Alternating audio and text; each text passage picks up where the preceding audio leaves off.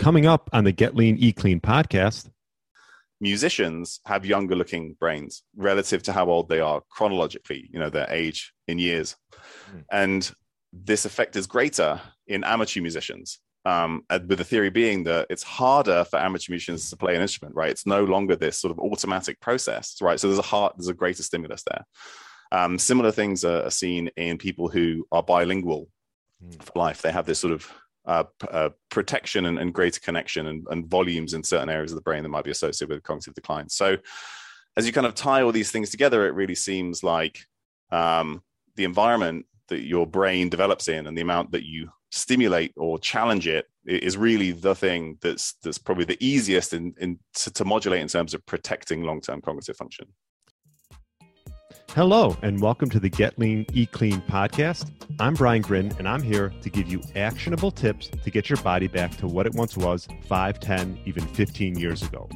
Each week, I'll give you an in depth interview with a health expert from around the world to cut through the fluff and get you long term sustainable results. This week, I interviewed Dr. Tommy Wood. He specializes in studying brain trauma in newborns and his passion is translating that research into lessons we can all use to help us protect our brains as we age. We discussed beneficial stressors for the brain, how muscle mass relates to brain function, connections between nutrient deficiency and cognitive decline, ways you can challenge your brain, and is one tip to get your brain and body back to what it once was. I really enjoyed my interview with Dr. Tommy Wood. This is an area of interest I've always been interested in, and I think you will too. Thanks so much for listening and enjoy the show. All right, welcome to the Get Lean, Eat Clean podcast. My name is Brian Grin, and I have Dr. Tommy Wood on the show. Welcome to the show. Hey, Brian. Uh, thanks for having me. Yeah, thanks for coming on. Uh, you're associate pr- professor uh, pediatrics uh, and neuroscience in the University of Washington. Is that correct? Yeah, that's right. And I guess before we get into, we're going to talk a ton about brain health and optimizing it as we get older. Mm-hmm. Um, perhaps maybe uh, give the audience a little bit of background on how you got into sort of specializing in studying. I know you study brain trauma in newborns, and so sort of what led you down this path. Yeah, sure. So I spent more than a decade, I guess, in education after leaving high school. So I did uh, biochemistry mainly as an undergrad. Then I went to medical school. I worked as a doctor for a couple of years before doing my PhD in physiology and neuroscience. And like you mentioned, that focused mainly on injury or brain injury in newborn babies. Uh, and there are a couple of different scenarios where that happens very commonly. And that's something that we, we model in the lab and try and look at ways to, to treat that. Um, but at the same time, throughout that entire period, I spent a lot of time sort of interested, particularly in in performance uh, around athletes myself, and then also I coached athletes in a in a number of sports, um, primarily rowing when I was at med school, and then later on worked um, through various companies with a wide variety of, of elite athletes in, in different sports, and really focusing on overall health, uh, but increasingly thinking about how do we uh, maximize the resilience and performance of the brain, particularly over a long period of time. So I have this view like right from the beginning of life like what what happens um, early in life? How does that affect brain development and uh, sort of brain resilience uh, performance trajectory um, as well as then what happens uh, later in life? And how can we sort of maximize uh, those things uh, over time? So kind of bringing together those different worlds of early life uh, brain development and then also you know performance metrics and then longevity uh, later in life. Uh, those are sort of where my various uh, interests collide.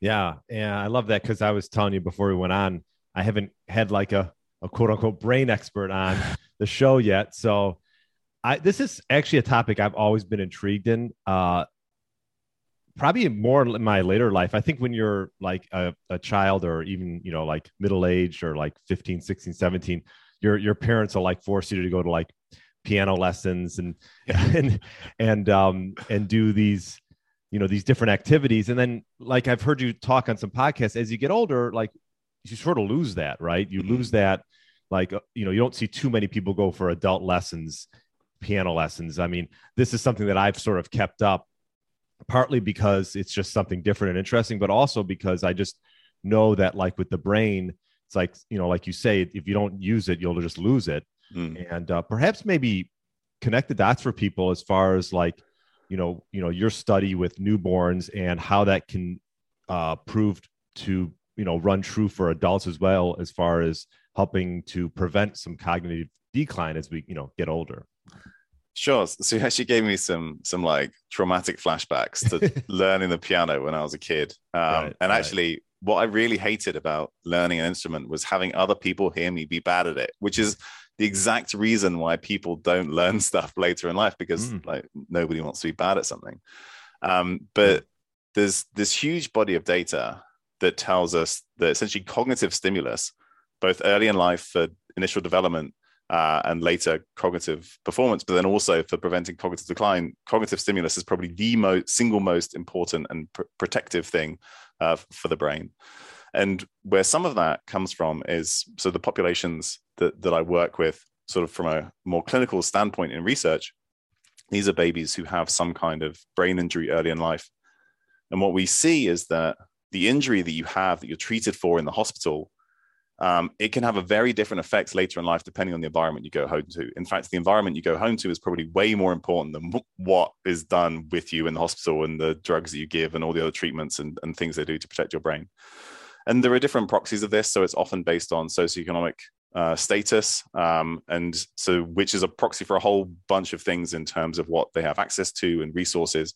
Um, but you might see things like uh, parents who are more likely to read to their kids. Their kids have better cognitive development outcomes, and obviously there are a lot of things that determine a, a parent's ability and time to be able to, you know, read to their to their kid or have even books to read to their kid but these things affect trajectory um, early on uh, in life and can be very protective so even if you had a significant brain injury in uh, sort of first when you were born if you have a very supportive nurturing environment uh, later in life that actually negates almost all of the brain injury that you had early in life mm. um, when we look uh, later um, and sort of people at risk of cognitive decline or dementia uh, two important things stand out. So the first is how much education did you get early in life? So, uh, and again, that's a proxy for, for many things. Not everybody gets the opportunity to go to you know, finish high school or finish a college or you know get a graduate uh, degree, but the degree to which you get education early in life that sort of is protective later in life. So there's that kind of cognitive stimulus aspect. But equally, if you do things that stimulate um, the brain later in life, that protects you against cognitive decline. Um, so, one example of evidence of that is that the minute you retire, your cognitive function decreases rapidly. That's the time when adult cognitive function begins to decline. And that's because in the modern environment, most of our cognitive stimulus comes through our work. Um, and are, they've done this in multiple different populations around the world. And that really sort of like this moment of retirement, you get less cognitive stimulus, and then that's associated with cognitive uh, decline. Hmm. But there are other things, other uh, sort of signals in there, like you mentioned music. So when they've looked at how old uh, somebody's brain looks on an MRI scan, there's a machine learning uh, algorithm called brain age. You just take a picture, you know, an MRI scan of this brain. How old does this brain look? Musicians have younger looking brains relative to how old they are chronologically, you know, their age in years. Mm. And this effect is greater in amateur musicians um, with the theory being that it's harder for amateur musicians to play an instrument, right? It's no longer this sort of automatic process, right? So there's a heart, there's a greater stimulus there. Um, similar things are, seen in people who are bilingual mm. for life. They have this sort of uh, uh, protection and, and, greater connection and, and, volumes in certain areas of the brain that might be associated with cognitive decline. So, as you kind of tie all these things together, it really seems like um, the environment that your brain develops in and the amount that you stimulate or challenge it is really the thing that's that's probably the easiest in, in to, to modulate in terms of protecting long-term cognitive function. Yeah i'm glad you mentioned that about learning a, an instrument. And and you are right. Like i play it by myself i think my dogs listen you know i know i know you have two dogs my dogs sit there and listen i don't think they enjoy it very much but they're like my audience but i do notice like if i went to get a let if I go to get a lesson, you know, my performance is not as good as when I'm by mm. myself. They're performing by myself in the basement. I actually played at my wedding, uh, which was uh, like a year and a half ago, and talk about you know having some nerves there. But either way, um, it, it, is. It's interesting that you you know you talk about learning a language, playing piano or an instrument. Are there advantages? Like, let's just say, are there advantages to doing certain things over others? Like, like just I say, reading a book or doing a crossword puzzle. Like, do they sort of rank in a certain, I guess, fashion as far as helping the brain, um, I guess, uh, grow? Yeah, that, that's a that's a good question, um, and it will probably. So, in general, I think uh, any adult learning any new skill through a process that requires them to be bad at something and develop over time is going to be great. So, like setting the bar super low, I think is really important because this is something that anybody can do and they can do something that they enjoy and they're probably going to see benefit from it. So, that's where I'd start. Um, however, there are some things that that are maybe going to be you know sort of like guiding principles. So mm. in general a, a, skill that translates that's useful in some other scenario right? So you might think that doing uh, like sudoku or some kind of abstract thing. Like it may not generally translate as well to being out there in the world interacting with other people right? Uh, doesn't mean it's not beneficial but there's there's maybe not as much that translates. Um, there's some uh, like there are there are some data on people who memorize huge amounts of data, uh, and that's associated with with an increase in volume of the hippocampus, which is an area of the brain associated with memory, and is also uh, affected in uh, various dementias. And they sort of they become really good at memorizing stuff, but maybe at um, you know maybe they become less good at other things because they've just like spent so much time specializing in memorizing mm-hmm. so something that kind of is applicable across a broad range of uh, skills is maybe beneficial so i think music and language they they generally translate across a lot of things that you know are sort of underpin what it takes to be human um, and there's one other area that we haven't talked about which is movement mm. and there's definitely benefit uh, in terms of like j- literally anything that requires you to move your body. Mm-hmm. Um, like even resistance training, there are studies that show that resistance training improves cognitive function. However, there's this signal from the, from the data that um, movement that requires coordination and balance is even better. So mm-hmm. there are multiple studies on dance in older individuals, and dance is better than, say, some uh, resistance training or circuit that's kind of matched for the amount of work that you're doing but the additional com- like balance component seems to provide additional benefit just like yoga and other things. You could be slacklining skateboarding right? Anything that requires you to control your body in physical space that seems to provide this additional benefit. And again that's going to translate really nicely to other things because particularly as you get older one of the things that's most deadly for you is falling over right? Falling mm-hmm. over breaking a hip um, and doing coordination type movements, not only can they benefit the brain, but they're going to be sort of beneficial in terms of protecting these other risks that you have as you get older. So um, there are some sort of like brain training games. So there's Brain HQ is a is an online brain training platform um, that's used in a number of studies because it's sort of easy to quantify and track how people progress over time, which is maybe harder with things like language and movement. Um, but they do have some papers that show that some of what like and because it's like these abstract games you might think well how well does that translate? And they have some data that shows that actually it does translate to like real life executive function um, and, and and memory and things like that. So there is some translation there from some kind of like online abstract learning to the real world and that's really what we want. So that kind of allows you to say well you know there are these uh, things that we know are going to be beneficial but really you know there's multiple different options there. Language um, even some certain abstract games if they're well designed music, movement, right? There's a whole bunch of stuff that, that that people could do based on what what they what they enjoy. Yeah, and it's interesting you mentioned movement because I do notice I've done like Muay Thai and boxing my whole life, and if I take a break from it for a while, I come back. Uh, it's just there, you know, you got it. There's a lot of. There's coordination mm. involved, mm. and it, you are you having you know you are using your brain for that. And I never really thought about that.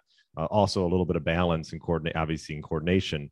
Um, and then I know you mentioned slacklining.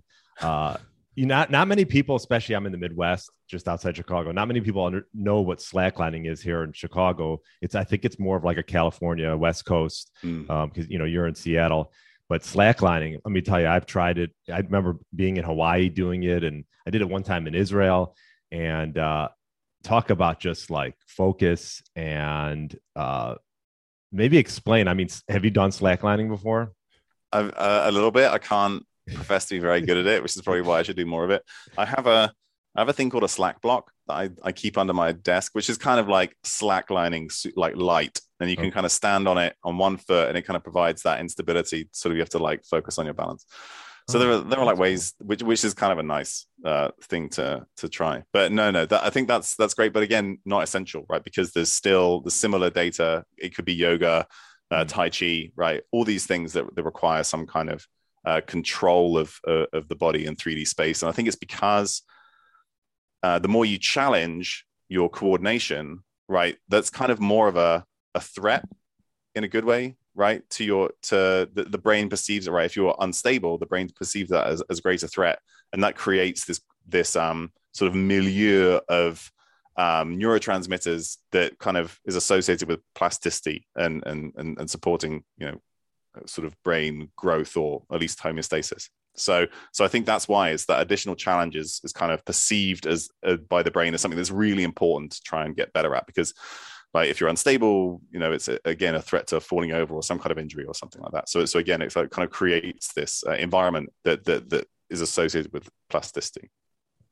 Yeah and perhaps um touch on muscle mass. I know you mentioned that as how it relates you know to brain function because we mm-hmm. talk a lot about on the show about resistance training. I'm a big fan. I know that's something you've done for i'm sure plenty of years. Uh, maybe what's the research behind that yeah, so that's that's a great question and something that I'm particularly interested in again because uh, muscle mass is one of the best predictors of longevity, and that's sort of the space that I hang out in a lot is people who want to live longer, healthier lives, and muscle mass is one of the the best predictors of that. And there are a number of ways where it, it could potentially be beneficial. One being that it's a it's a big glucose sink. So if we think about um, insulin resistance uh, prediabetes, blood sugar dysregulation. This is one of the, the best predictors of, of having some kind of uh, cognitive decline or dementia. Um, you know, un- unstable blood sugars or high spikes in blood sugars, or just having your blood sugars be high all the time. And doing exercise both sort of pulls glucose out of the system, but it creates this sort of sink for glucose. And the more muscle you have and the more you move it, the, the greater this sink that you have for glucose. So it improves uh, blood sugar regulation. Um, at the same time, when you do uh, resistance type training, uh, particularly you know sort of somewhere approaching failure, you get release of these whole bunch of molecules that are associated with with supporting the brain. So uh, producing things like lactate.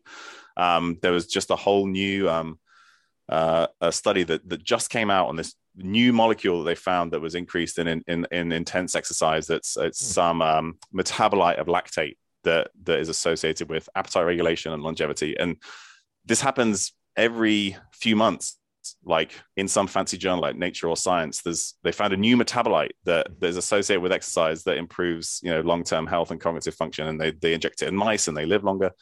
Um, which basically says that um, we know we have a, a, lot of epidemiological data that says that um, so like the more muscle mass you have in general the more brain mass you have once you adjust for like the size of the skull because obviously not everybody has the same size skull. Um, and muscle mass is a better predictor of cognitive function uh, than it is than fat mass is or visceral fat is of cognitive function. So muscle mass really seems to be the critical factor. Um, and then at the same time, the things that you might do to increase your muscle mass seem to be associated with a whole bunch of um, metabolic processes, not all of which we understand yet, but all that seem to sort of be tied to either living a longer time or having uh, cognitive function for a longer period of time, or or both. Um, so there's like multiple different lines of evidence that suggest that having more muscle mass is better.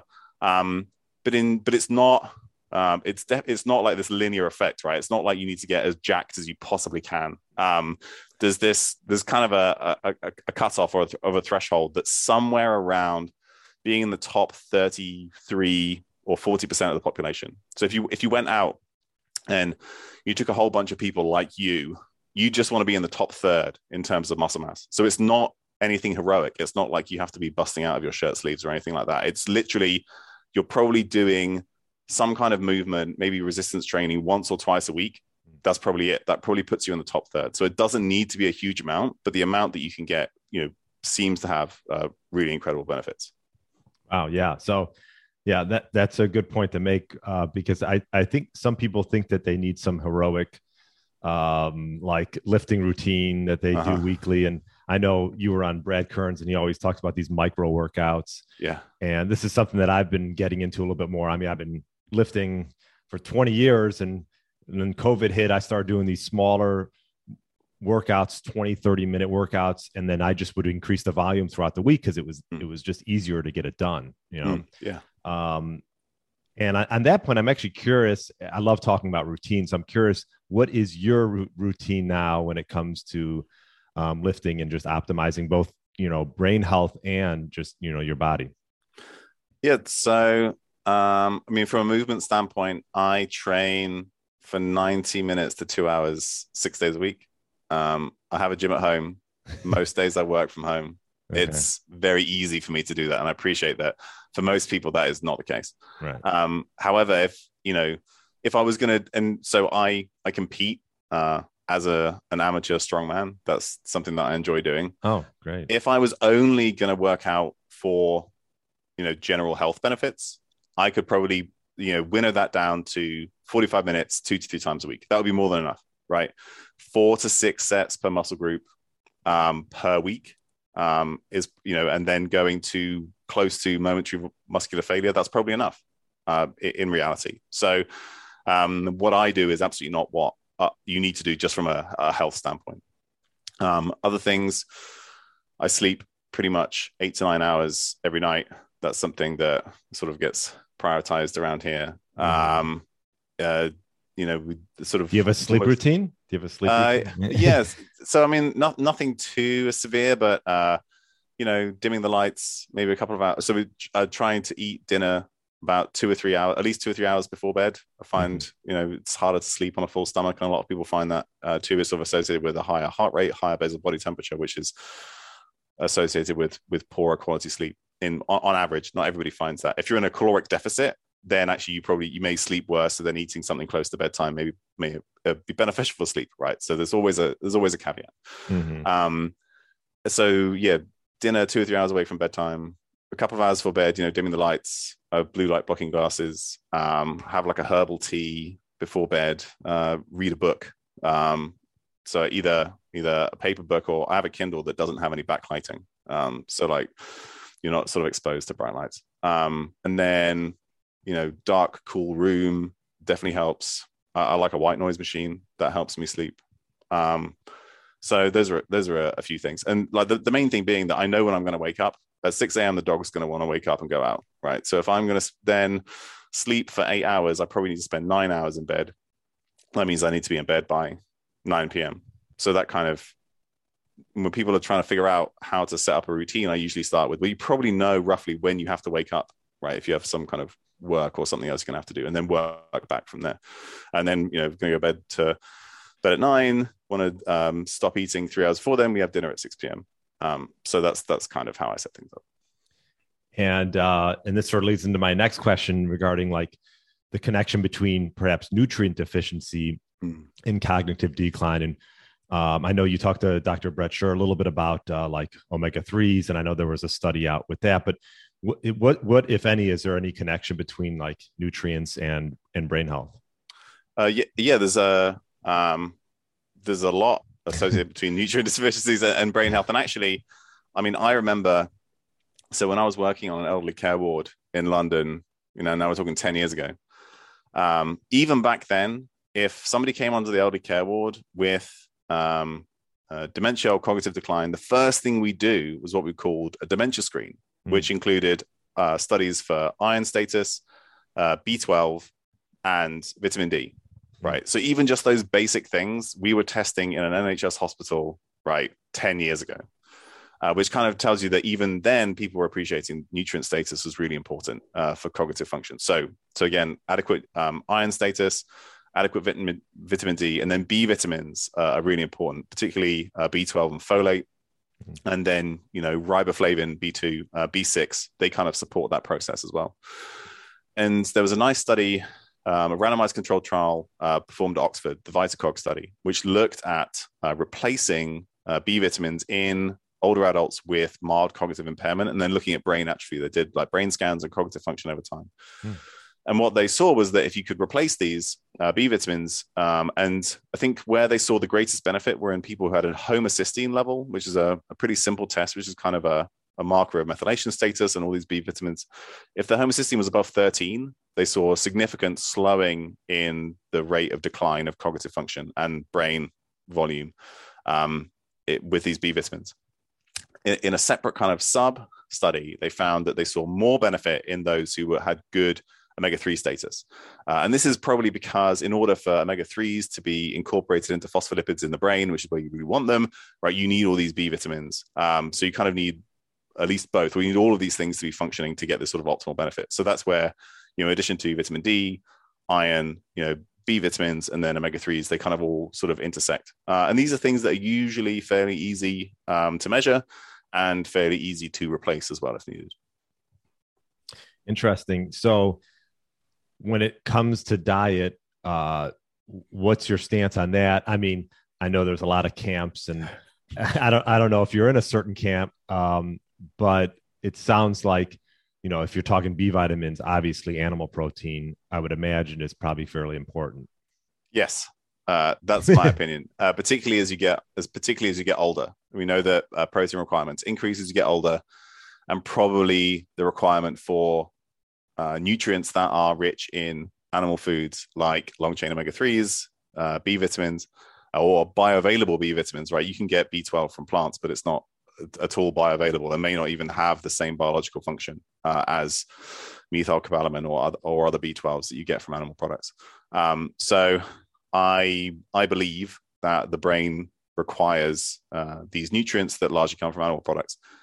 If you're somebody who doesn't want to eat animal products whatever reason, that's fine. Um, and the most sensible people that I know in the sort of promoting plant based diets, they talk about the need to replace some of these nutrients because they they appreciate their importance. So it doesn't have to be done from uh, animal foods. It certainly can be done with uh, quality supplementation, and for whatever reason, that, that that's fine as well. Yeah. So the the uh, the um, excuse me, the vitamins you were testing for, vitamin B, vitamin D.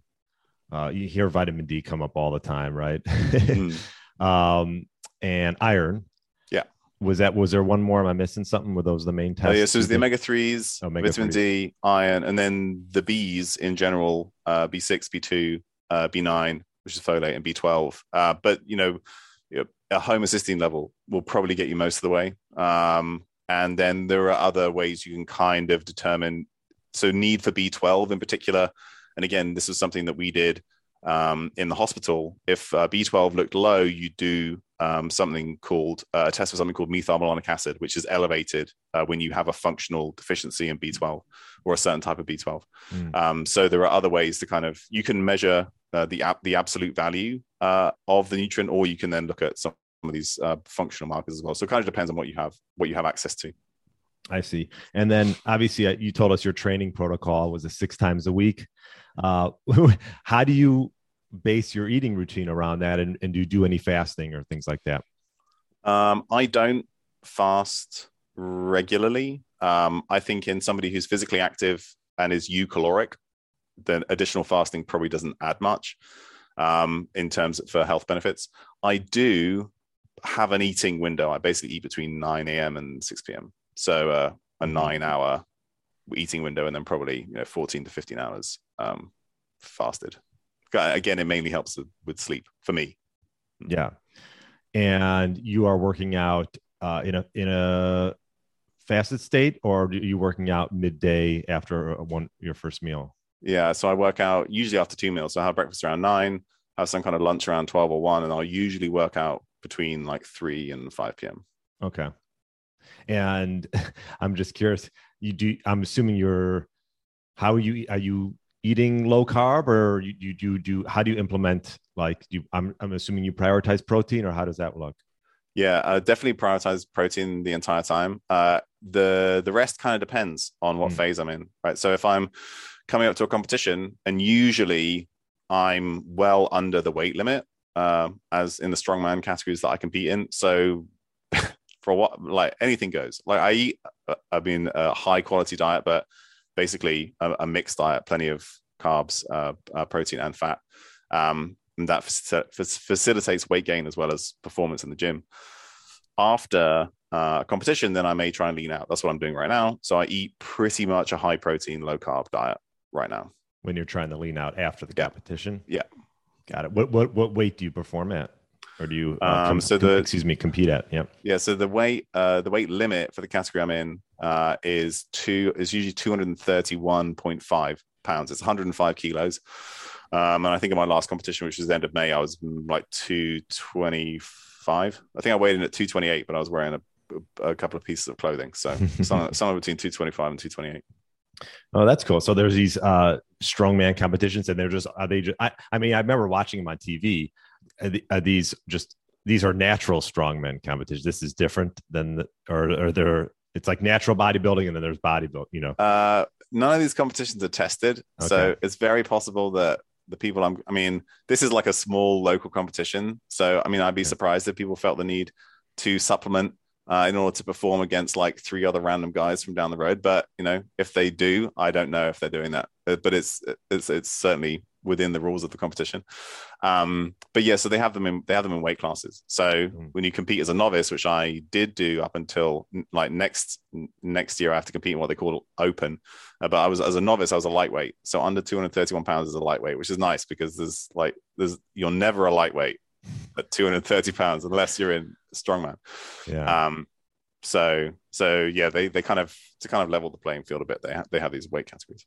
Okay, curious. Yeah, that's cool. Um, I'm curious. Do you do certain things to challenge your brain? I know you mentioned you have that little uh, slack block or what you mentioned, um, but other than obviously lifting and put on mu- putting on muscle, which obviously mm.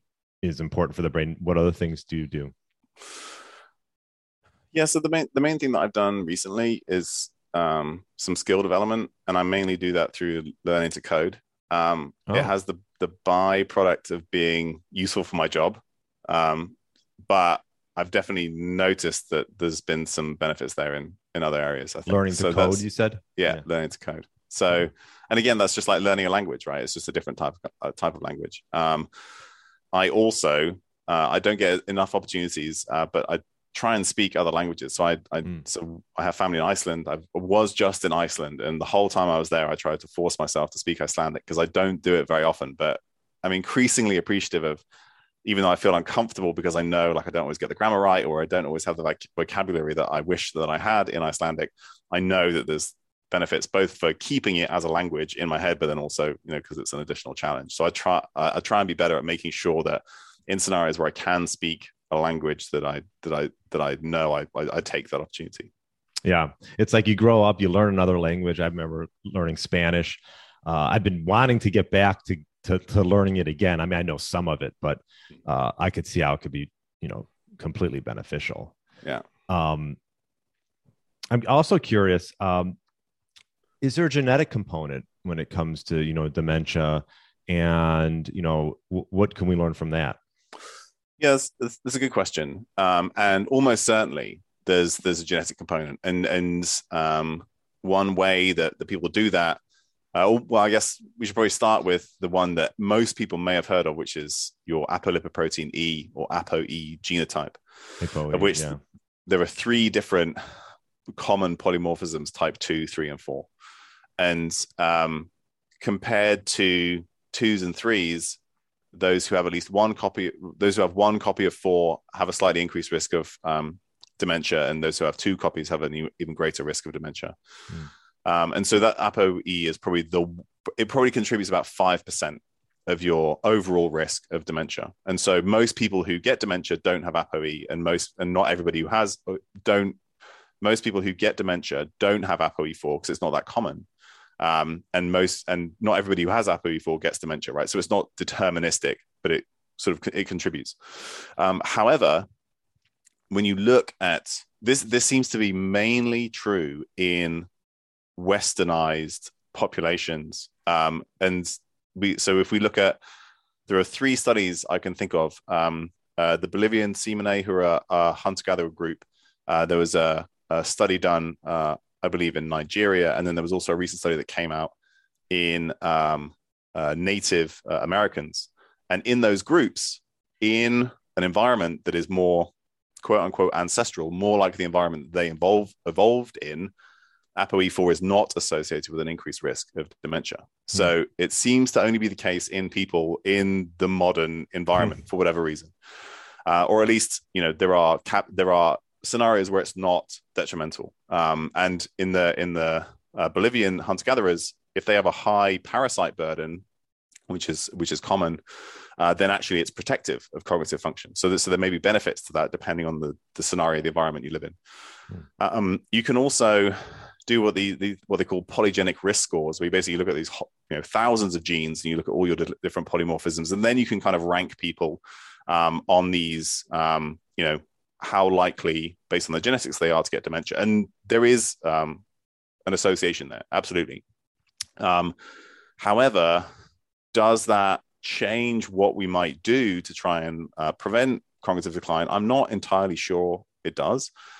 And equally, uh, what what we're what we've seen from multiple studies now is that if you tell people about their genetic risk, it doesn't change their behavior, right? So if I tell you you're at increased risk, you're no more likely to then do something about it. On average, there are certain subsets subsets of people who are like, now I know I'm going to do something, but that's not most people. Mm. Um, but at the same time, you may get a negative effect. So I tell you you're increased risk, on average, you won't do anything about it, but you will get stressed about the fact that you're increased risk, and that stress will increase your risk even further.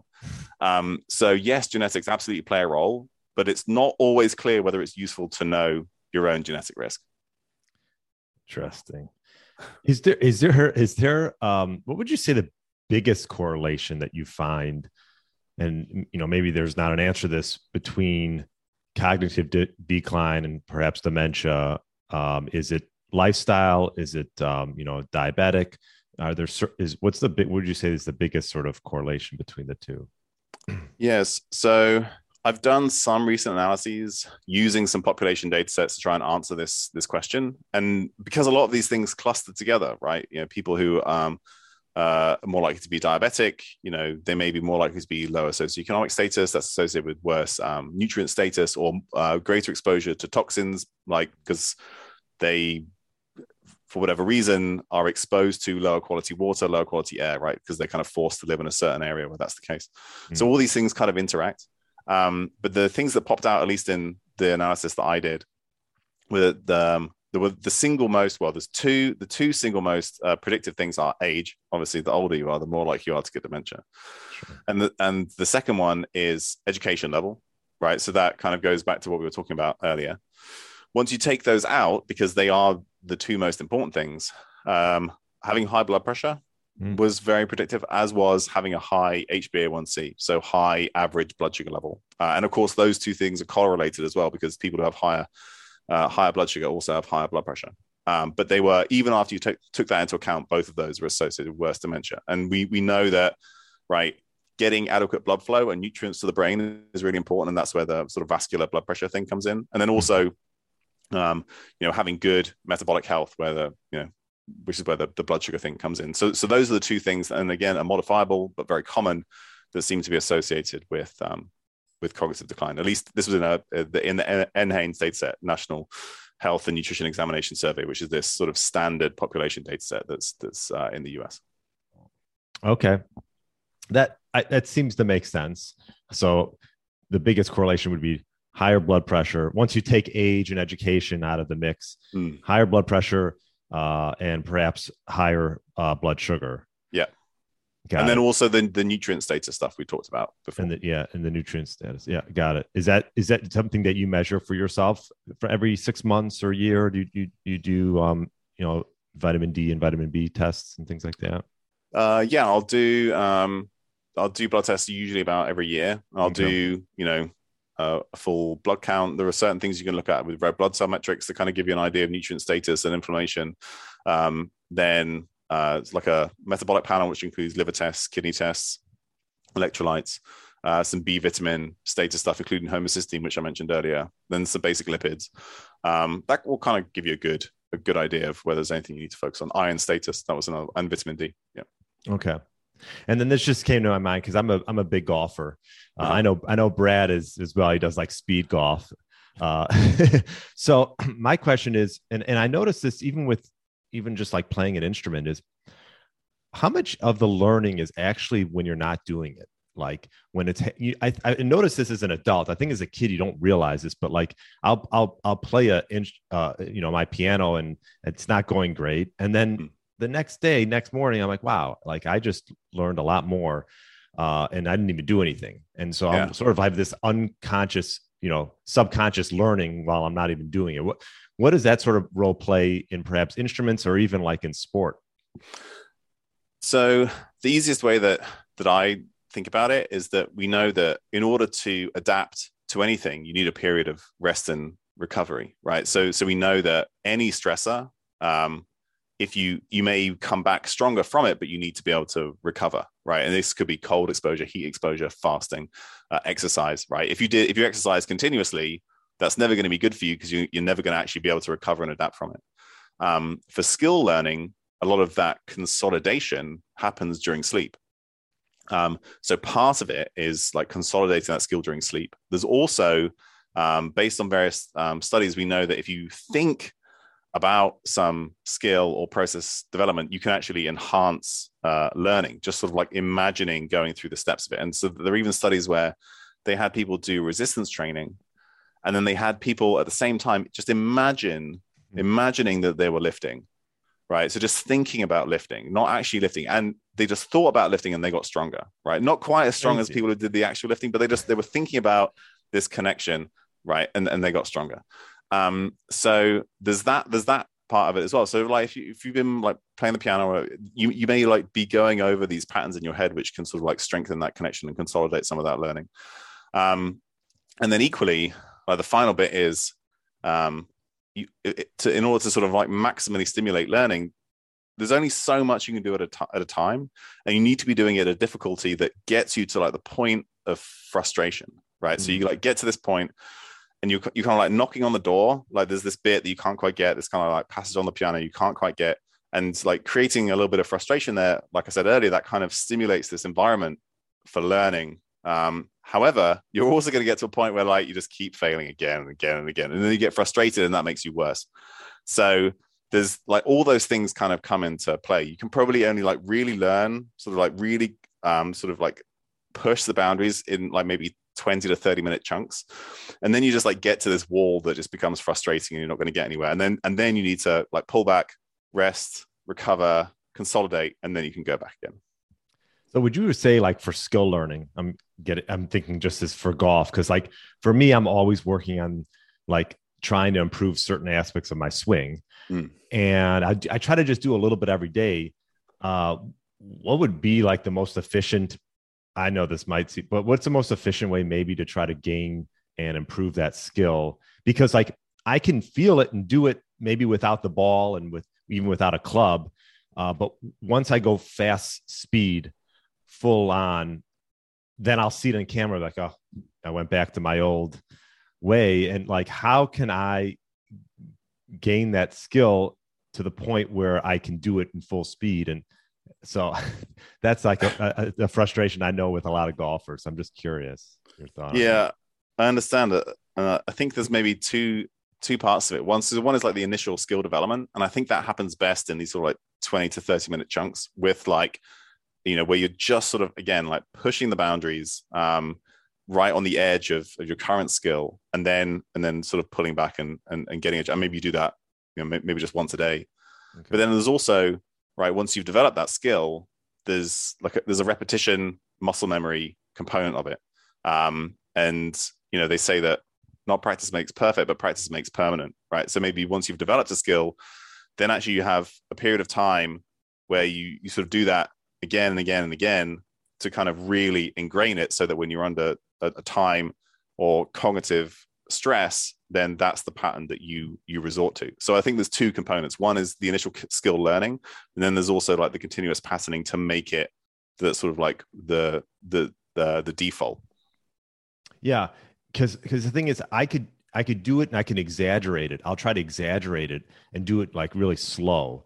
But if you think about golf golf is you, you, you swing it under a second or whatever mm-hmm. it is, right? So it's like, how can I get it so get it to the point where it's slow and uh, you know when I'm doing these repetitions and feeling it, to the point where I can just it's instinctual and I just swing and it looks that same way. so I don't know. I don't know much about golf Yeah. itself, but I I wonder about scenarios where I mean, if you learn it when it's slow, is, is that actually transferable to the scenario that you actually want to learn it? And I, and I'm not sure it would be like if we're thinking about something like you know, learning certain lifts in the gym, which I can relate to better. Mhm. often it needs to be heavy enough for you to actually get the pattern because if you don't if it's not heavy enough right you can cheat or use a different technique without suffering whereas you know then that same movement pattern doesn't translate to when it is actually heavy uh, so, so i wonder if there's a, a similar thing you know in, in golf where actually learning it slow may, like maybe you don't actually learn the pattern that you really need when you're doing it fast i don't know Yeah, interesting. It'll it's it's like the common thing with golfers. So I was just curious your Yeah. thoughts on that. Um, well, this was great. I feel like we can I could talk to you about all this stuff for a long time, but um, we're coming up on it. I just wanted to ask you one question. I ask all my guests, and you and you might have answered it already. Is what would you what advice would you give? Most of my audience, I'd say, is middle aged, 40 Mhm. years and older. Um, you know, look, middle middle aged men looking to get their bodies back and their minds back to, to what it once was, maybe in their 20s and 30s. So, what what one tip would you give that individual? Um, well, I think if I had one tip, and it's for brain and body. Yeah, I threw the brain in there. Just Yeah. All right. So, so, so if we if we're going to include the brain, then, then I think like do something every day that you're bad at. that you're That's bad. gonna be my one tip because people don't like to do the stuff that they're bad at. And was there like an old Baz Luhrmann song where he said that? He said like do something every day that no, he just said do something every day that scares you, right? Hmm. So like which is kind of similar, right? So do something every day that you're bad at. Um, and then preferably have it be something in the gym because then you get the body aspect as well. But it doesn't have to be. Could be learning a language. I like that. And and when you talk about do something you're bad at, because you hear people that are in the gym, and I'm like, well, let's work a little bit on balance. And they're like, well, I'm bad at that. Well, Exactly. yeah. They, okay, so like when I mean do something you're bad at, I don't mean like really heavy deadlifts, right? Right. That's not the same thing. I mean something like, you know, jump rope or balance or, you know, something like that. That that would be great. Yoga. right, right. That makes sense. Yeah. All right, Tommy. I appreciate you coming on. This was great. Tons of great tips. Um, where's where's the best place for people to learn about you know your work and your studies and things like that? So most of what I do, it's intermittent, but it probably goes on Instagram. So I'm at Dr. Tommy Wood on Instagram. There'll usually be stuff, you know, often stuff in my stories, but it's usually either pictures of the dogs, pictures of what's happening in the gym. You know, maybe I'll post about a paper I published, uh, which could be really relevant to the stuff we talked about today, or it could be about like rat models of neonatal brain injury, which is what I spend most of my time doing. So, you know, intermittently interesting to to different sets of people. But if you're if you want any of that, then Instagram is the place to find me. Instagram. Okay, perfect. Well, thank you again for coming on. I appreciate it and uh, dropping a ton of knowledge on us. So have a great rest of the week and thanks for coming on. You too. Thanks so much for having me. Thanks for listening to the Get Lean, Eat Clean podcast. I understand there are millions of other podcasts out there and you've chosen to listen to mine, and I appreciate that. Check out the show notes at briangrin.com for everything that was mentioned in this episode. Feel free to subscribe to the podcast and share it with a friend or family member that's looking to get their body back to what it once was. Thanks again and have a great day.